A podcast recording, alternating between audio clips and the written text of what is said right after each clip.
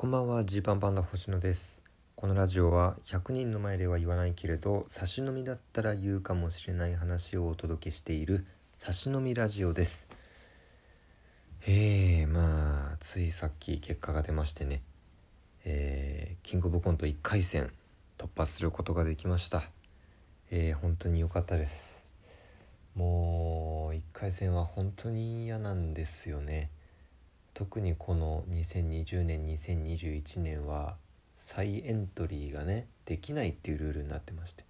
まあしょうがないです。コロナの影響でね。なるべくこの動員人員の動きを制限しようという動きでこれはもうしょうがないですから1回戦でね1回落ちちゃうともうその年は終了というルールでやってますんでなんとか、えー、無事突破できて嬉しい限りです。ほんとねこうまあ、1回戦って一応僕たちは、えー、大学4年かな？4年生の時から4年生の後は、まあ、養成所だったりとか、えー、その後渡辺エンターテインメント所属してからは一応1回戦は毎回突破できてはいるんですよ。まあ、2年目の時から2年目1回落ちましたね1回戦。落ちて再エントリーで通ってみたいな感じだったんですけど、まあ、倍率で言ったら10倍とかぐらいなんで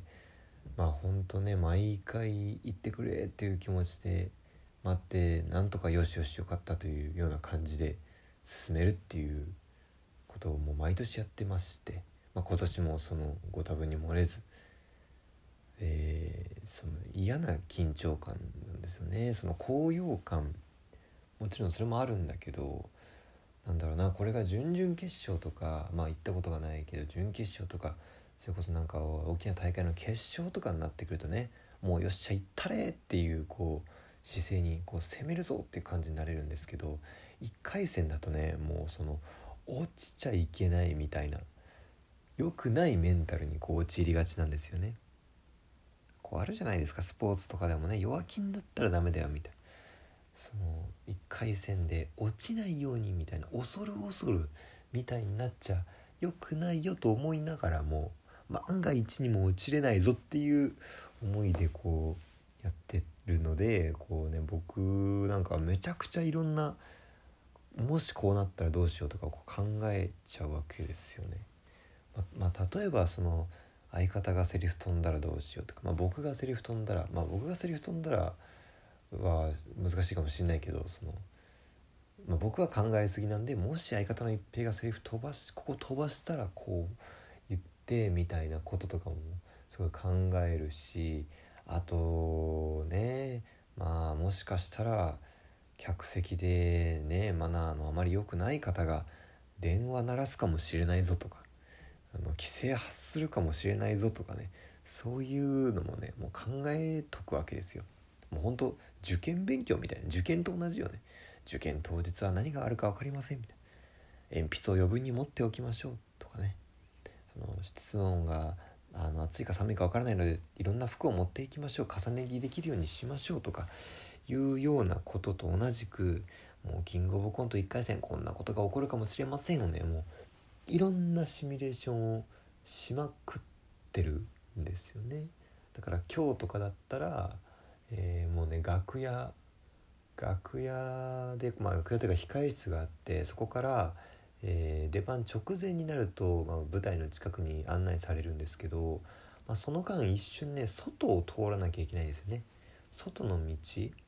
建物から出て、えー、10メートルぐらい歩いてで、えー、その劇場というか、まあ、会場のある方の建物に移動するっていうそういう動線になってましてで雨が結構降ってたんですよね。なんでこの間に、まあ、持ってた小道具とか衣装が、まあ、結構濡れちゃうっていう、まあ、プチね、まあ、プチトラブルまではいかないんだけどその、まあ、プチ事件はあったんですけどもうこんなのもうあはいはいこのパターンねぐらいの。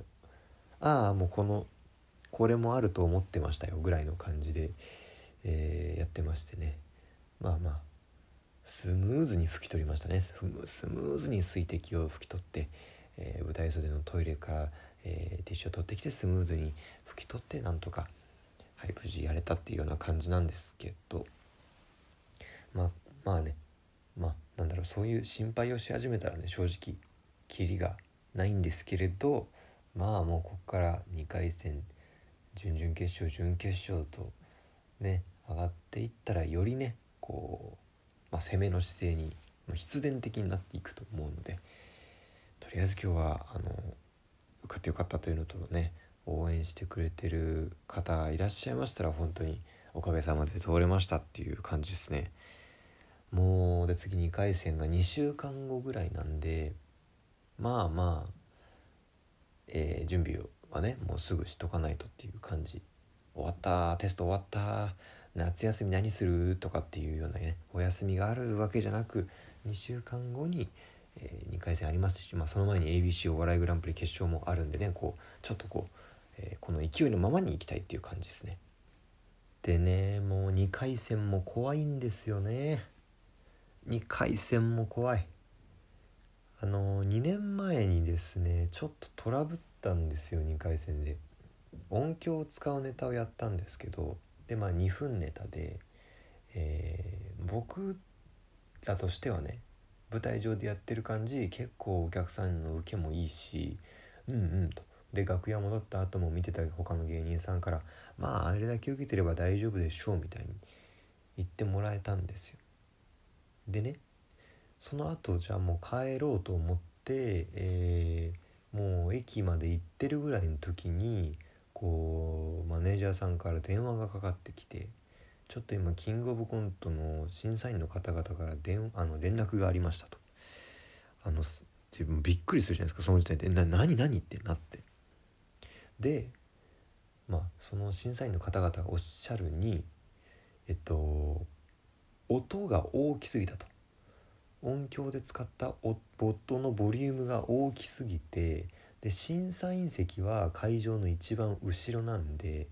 でその音の最中に最初20秒ぐらい、えー、セリフを発してるシーンがあったんですけどそこのシーンのセリフが審査員まで一切届いていませんでした。聞こえませんでしたと。なので、えー、このままいくとそのもう振りのセリフね要はその状況設定とかを伝えるようなセリフがもう一切なかったものとして審査することになりますと「えええみたいになってそこでね「嘘嘘えどどういうこと？マジですか?」みたいになって。もう忘れもしない。大井町のあのねえー、山田アラビーの辺りでもううろうろうろうろ。家電を見るわけでもないのにもう電話でびっくりしちゃってもうどぎまぎうろうろもテレビのコーナーとかめちゃめちゃ寝る歩きながら電話して「えどういうことですか?」みたいになって。でマネージャーさん曰くと。マネージャーさん曰くというかマネージャーさんがねその審査員の方曰く。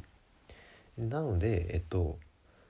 まあその、まあ、正直その笑い量的にはあの本人たち、えー、ある程度やったと思ってるかもしれないがこのままだと結構そのの最初の20秒がねなかったものとして審査されるんで相当厳しいですよと点数としてはだいぶ厳しいことになりますよと。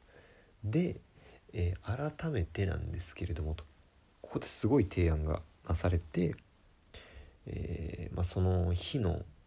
えー、別ブロックでもう一度同じネタを音響小さめで行うか、え翌日もう一度エントリーしていただいて、え2回戦最終日に出演するかもしくはもうそれもしないで最初20秒のセリフはなかったものとして審査するか選んでくださいみたいなこと言われてなかなかこんなケースって、まあ、当時ないしあんまり聞いたこともなかったんですけどまああのー、どうしようといろいろ考えたんですけど、まあ、翌日ってなるとお客さんは微妙に一緒だろうと。ね。お客さんがある程度一緒でで多分そうするとあの受け量は普通に減ると。でそうすると翌日の審査員の方まで今日の事情がどれくらい伝わってるか分かんない中であんまり受けてない状態を審査されるのは良くないんじゃないか。となったらもうちょっと、えー、おかしな状況ではあるけどもう今日もう一回出た方がいいんじゃないかと。でもうお客さんはもう一回見たけど、審査員の方に見せるための2分間なんだから仮にね2回目にやってね笑い量が減ってもそりゃそりゃあまあ皆さんその状況は分かってますよってことだと思うしあくまで審査員の方に見せるっていう意味では、えー、今日さっきの状況を知ってる今日の審査員の人に見てもらった方がいいんじゃないかということでもう一回ねあのもう一回帰って会場後ろの方のブロックでもう一回ネタするって。ね、MC のバイク川崎バイクさんがいろいろ事情を説明してくださったりとかしてそんなわけでもう一回出てきますがはいみたいな感じでやらせていただいてなんとか通ったみたいな時もあるんでね、ま、そういうことを経験してるからこそもうこういう賞レースだといろんなトラブルが起こる想定をしちゃうっていう感じです。まあそれだけ、えー、本気ですよという思いがね伝わったらいいと思うんですけど、まあ、2回戦はねまたやり直しにならないように、頑張っていきたいと思いますので引き続きよろしくお願いします。本日はお開きです。